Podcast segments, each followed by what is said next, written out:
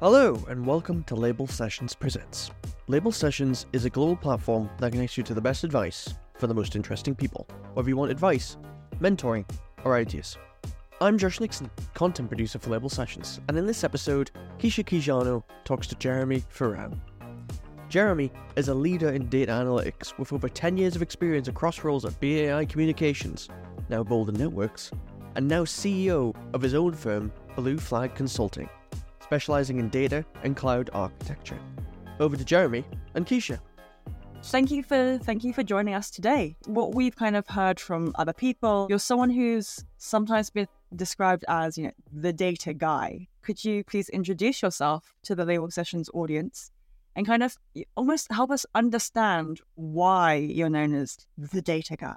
So my name is Jeremy Foran from Blue Flag Consulting. One of the reasons I think I'm probably referred to as the data guys because often I'm like, well, let me see the data. So when questions come up, you know, can we gain this insight? Can we automate this process? You know, my first response is like always, let's look at the data. And I really enjoy getting my hands dirty uh, and trying to find needles in haystacks. So I, I think that's probably where the the title comes from. Do you think that's a fair enough title to have to give you? Do you take that as a compliment? I would have preferred um, people's most handsome man, but um, data guy is a close second. But you're not. You don't kind of. You don't wish that it was something else. You're like that. That makes sense. That uh, just I guess I guess that's close enough to what um, how I how I see sort of my value in uh, most of these types of endeavors is kind of relentless, wanting to you know solve the problem and and dive as as deep as possible. So data guy, I think holds up because you're kind of like, oh, if there's um, some analytics to find or build or anomaly detection, trend analysis, all that kind of stuff, you give it to the data guy. But yeah, I guess um, I don't know, problem solver would be would be good. Something in that uh, in that region. That makes sense. Big data holds immense potential. It can be very easily overwhelming for some businesses. Um, I guess that's where they ask you for help. Um, I guess the question is, what steps do you recommend to help leaders, you know, extract the maximum value from their data assets and kind of apply insights effectively to their their operations? Effectively being the operative here. So now is an amazing time to be in data um, because the tooling has come a long way in the past 10 years. The barrier to entry has been drastically reduced. So you can get up and running, um, you know, starting to store and analyze data for almost nothing, right? And then um, as you, you know, pour things into um, data warehouses or data lakes, um, then you can start looking and seeing where the value, uh, where there may be value in the information that you're collecting. So I often say like more haystacks doesn't necessarily find you more needles, right? But if you're looking for the needle, you got to start going through the haystack. So um, for most companies, it's just getting started, looking, collecting data, and then taking on the attitude that you're going to iterate and improve. So day one, you're not going to solve the problem. You're going to collect information, and maybe um, what your data pipeline looks like evolves over two or three years as you know you learn more uh, about the data, analytics, that kind of stuff that you have available to you. What do you think makes you different from the other big data types out there? Oh, the other big data guys. Yeah. There's like eight of us in the world, probably a few more. I, I don't think I have a single uh, tool set. A lot of times it is what is the right tool for the job. And the great thing about computer science is most of the patterns and concepts have been solved, right? There's only so many sort algorithms. You don't need to reinvent the wheel. So a lot of times it's um, identifying that the problem that we're facing, scale, frequency, complexity, um, and then looking at best practices, how these problems have been um, have been solved um, uh, empirically, right? And then applying that, and and a lot of times that means learning new technologies, learning new um, tech stacks, database engines, which is typically my one of my favorite parts of an engagement. So I guess that would make we have a lot of like um, tools in the tool belt that we'll pull out that, you know, Elasticsearch, Influx, a lot of AWS engines, all that kind of stuff. Um, but it's about what is the right tool for the job. So I guess that might make us a little different, Blue Flag Consulting.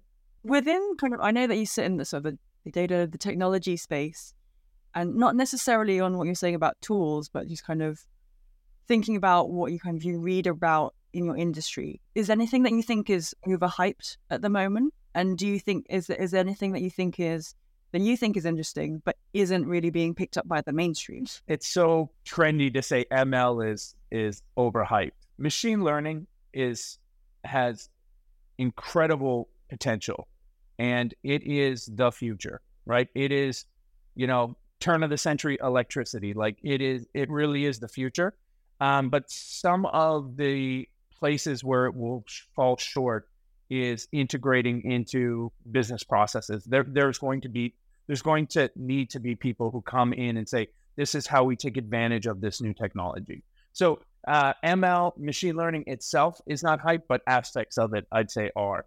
The thing that I, um, the two big trends that I see is everything as code. Um, so right now you have, you know, infrastructure as code was a big trend a couple of years ago. Um, I think you'll start to see um, much, much more of this documentation as code, um, business process as code, um, because it easily allows you to um, create repeatable systems that are also able to be tracked in software version control systems like Git, GitHub, uh, GitLab. So being able to increment, roll back when you need to, do diffs, all of that kind of stuff. You take that value and bring it to um, other sort of aspects of business, right? So I think that's going to be the big thing. And then internal tooling. Now that you can rapidly build out um, software application stacks, I think the companies that build out tools that do specifically what they need in um, an automate automated and repeatable way um, are going to have big advantages over those who don't. And not just taking products off the, the shelf and sort of, you know, customizing them. Like we use Excel this way. It's no, we've, we have this um, onboarding process, like customer onboarding process with these discrete systems, like our CRM, maybe a web page, billing, all of that kind of stuff. And we're building out, you know, state machines that in, ensure the process is automated as much as possible from start to end. I, I think that's going to be the big trend. Would you? So let's say if kind of you're you're in a room of C-suite of you know the biggest companies in the world. Is that the kind of message that you'd be giving out to them of this is what you should be thinking about? Yes, I mean if you look at any business, the higher you go up, um, the less tasks the eh, that people are doing, and the more um, the more their role is about decision making right? And typically tasks are like, you know, some sort of like labor commodity or something like that. So you're you're doing something you want it to be consistent. Um, so however much you can automate that, or the amount that you automate that is the same amount you relieve staff from having to manage these tasks or um, uh, fix fix human errors, you know, that kind of stuff. And you allow them to do more decision making. And that's where you get that um, that's where you get that advantage. So if you look at any company, right, you look at whatever they're doing, whether it's a service, they're selling products, um, there that's how you could separate all of the work is by tasks that need to be completed and decision making. And they need excellence in both. But by automating, you get better um, tasks completion, efficiency, all of that kind of stuff. And you get the advantage of freeing up people to make better decisions. Right. So I think they they go hand in hand, but internal tooling, that's that's the game changer. Kind of going out from there though, with data driven decision making, with that becoming always more prevalent, how do you suggest that leaders strike a balance between data analysis and also human intuition? For the most part, intuition is informed by experience, right? And there's a tremendous amount of value in experience. So then what you really want to do is go and test those intuitions and ensure you have data that will either um, confirm or inform about how the, the rubber actually meets the road there. You need to be honest about what the data shows. I think a lot of times we have um, we might have intuitions or theories about what's happening. You get the data back and you you think, oh, maybe the, the data is not accurate or this isn't a good sample.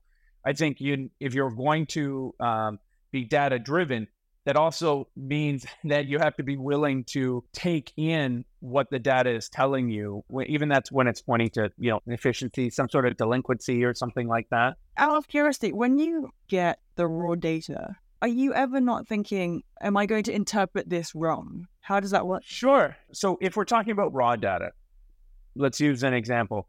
Uh, maybe you're uh, you know you have a wi-fi network for example and you want to collect information about um, how much people are using the Wi-Fi network, maybe where in the building um, dev- people may be with devices that are that are using it. Right? You, you start pulling the information. You're probably looking at like some inconsistencies and some standardization that you need to do, typically referred to as ETL. So you need to take that information and refine it, right? And part of the refining process is to validate it so that when you see things like, um, you know, there's 12 devices, you know, joined at two in the morning, you go in, well, where are these 12 devices? There shouldn't be anyone in the building.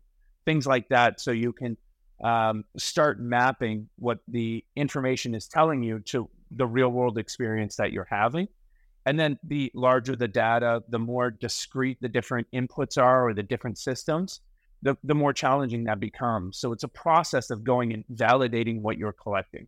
You, you need to do that before you take any information as gospel. Um, too often you may get down the road and you know you have some great insight and and uh, you know you you make you're making business decisions based on it only to find out that that was based on false assumptions baked into the data um, at very uh, initial stages. So that's the validation is a, a very big part. Um, and then once you get that data and it's validated, you know, you're confident in the quality of the data. That's when you start looking for where you might gain insights.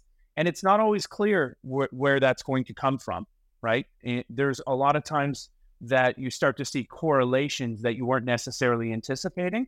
And when you get very strong correlations, there can be a lot of potential, right? To, I guess to bring that back to, to bring that to a real world example, you know, we uh, one of the projects I worked on years ago was for Wi-Fi in the Toronto subway system, and then there was an extremely strong correlation between the amount of people uh, on a platform and the amount of devices connected to Wi-Fi. As you can imagine, if there's no people, there's not a lot of devices. If there's a tremendous amount of people, there, there's um, a lot of Wi-Fi connections. Um, so taking that um, we could start to build some analytics which would predict if the um, subway platform is overcrowded and the rail operator would need to do something, an intervention or something to disperse people or route buses or something to that effect. Now, when you build a Wi Fi system, we didn't build a Wi Fi system to detect when there's overcrowding in the subway station, but the correlation was so strong, it allowed us to action and um, build out a solution for the rail operator. Your real detective work as well. You really put that on the CV as well. Detective.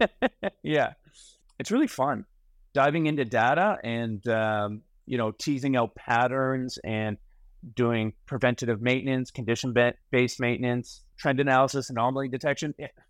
I don't know how fun it sounds, but trust me, it, it actually is really fun when you start to see these trends because you become informed and you can take actions. You can solve problems before they happen or provide insights, which were very challenging maybe to um, ascertain in other places. With that, I know you've worked with a lot of places that have kind of real world impact. And you worked in some, you know, very regulated industries for, you know, that need that, such as kind of you said transit, but you've also thinking about healthcare, whether, you know, changes that you make have real world consequences. Yeah. I guess with that, what advice would you give to leaders working in these sort of regulated industries? You want to make change happen, but they really sit within sort of risk averse organizations where they can't really push it that far. That's a great question. I would say technology only goes so far you have to know the customer and you have to be intimately aware of um, their privacy concerns, and what the consequences of failure are.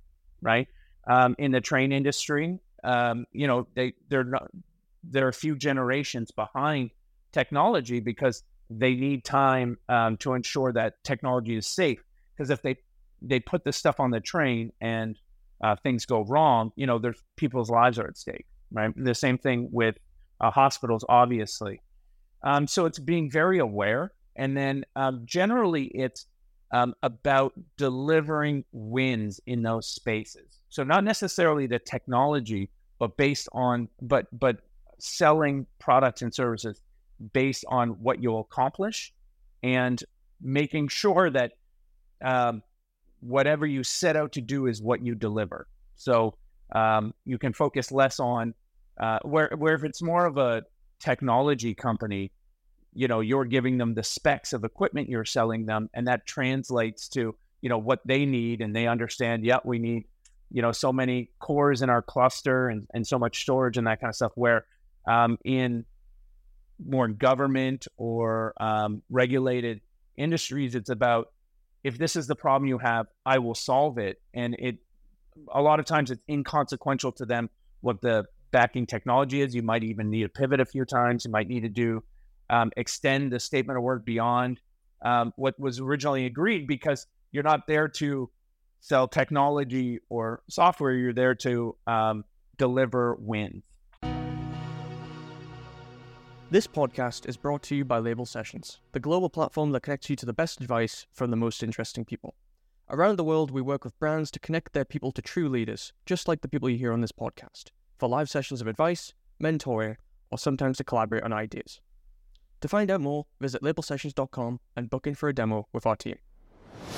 Do you have a preference in talking to either the tech guys who, you know, they're going to understand it from the get go, you just, you could talk your language, or do you like the storytelling, the pitching, the this is what it actually means?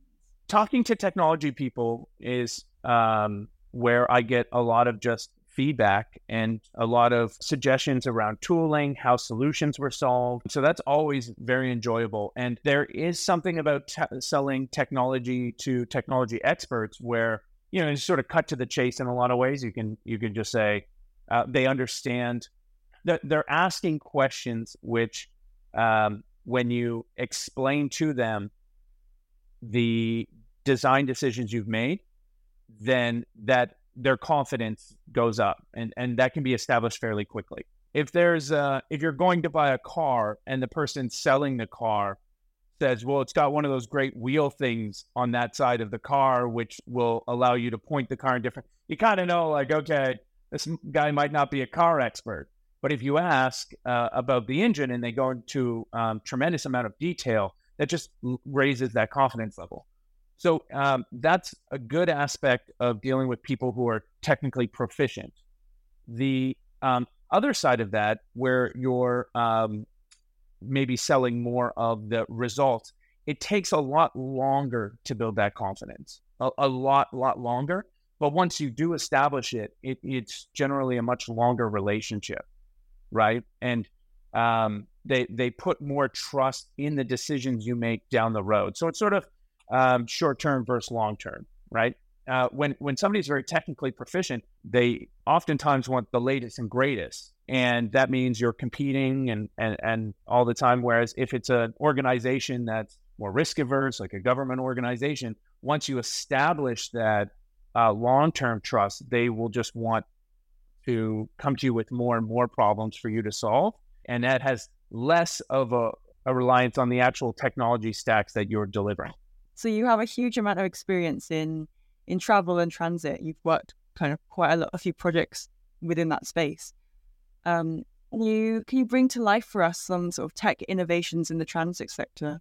As of what what have you been most excited about? There is a big trend to make cities more efficient, smarter and more efficient, and um, that there is as a result there's an immense thirst for transit data, which can be used for things like um, journey analytics, um, uh, congestion modeling, um, various uh, simulations, all, all, that kind of stuff. And that that was traditionally very expensive endeavors. But now, you know, what what you have, what we're doing this podcast with, right? Like 20 years ago or 30 years ago would be considered like a, you know, a huge computing cluster or something. Um, so the the ability for more people to be involved in transit analytics, like the barrier to entry, just keeps going down. Um, there's uh, we've done some work with the Transit Analytics Lab here in Toronto, where um, you know we've taken some data and provided to them, and their postgrad students have you know have just created a wealth of research um, to solve real world problems like um, optimizing uh, commute transit and that kind of stuff. So I think that's really exciting. Um, more of the more of these sort of research, more data becoming available, and then that data getting into the hands of people who want to do research, and then eventually that will get into the market so that rail operators can and, and transit operators can bring that into their procedures. It's it's a long process, but that's starting that's becoming more prevalent. Um, if you go to a more, a lot of these um, transit conferences before were based on new hardware, you know, new signaling, and now there's a trend towards new services, new analytics, better customer experience, so on and so forth. On the other side, on the flip side of that, though, what are some unique challenges of tech adoption in the transit center? It's a long road. It takes a, a long time. That's one of the the challenges. You, you can't just show up and start installing servers on a train, right? It takes um, a lot of time. It's it's a challenge, but it's very rewarding when you're successful in the end. Um, there's also a lot of proprietary protocols, you know, train signaling, um, all that kind of stuff is things that you're not generally exposed to. Most, you know, software developers might never come around, come across a LAN network or um, you know, very some of these um, various proprietary systems and stuff like that. So it's a great learning opportunity. When we had a discussion before, you were talking about how was it like your first or your second job? You were staying up really late hours because you had to wait for these trains to not be running to install the, the system.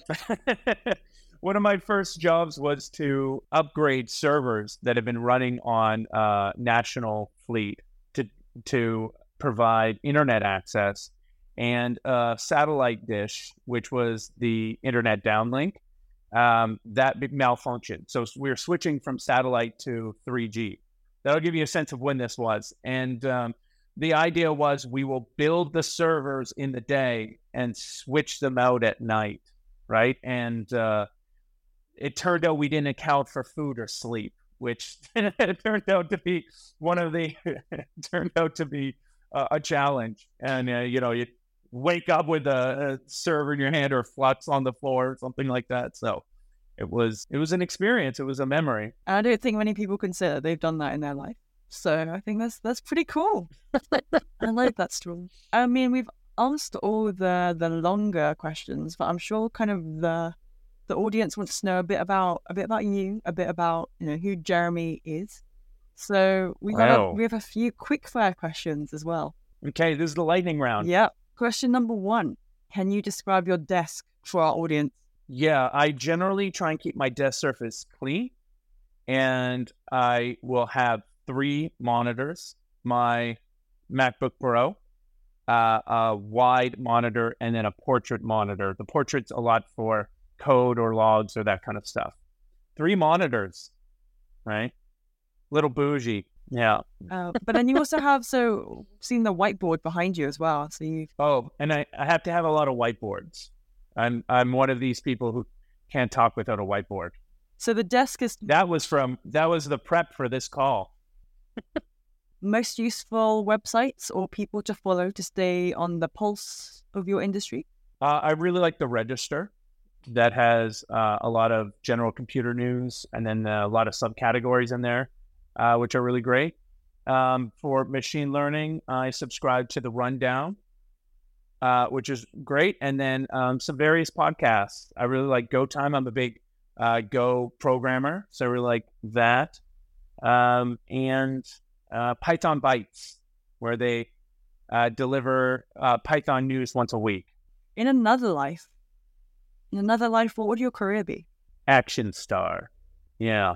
Yeah, no, I, I don't know. I mean, when I first started my career, I started in real estate. Both my parents were real estate agents.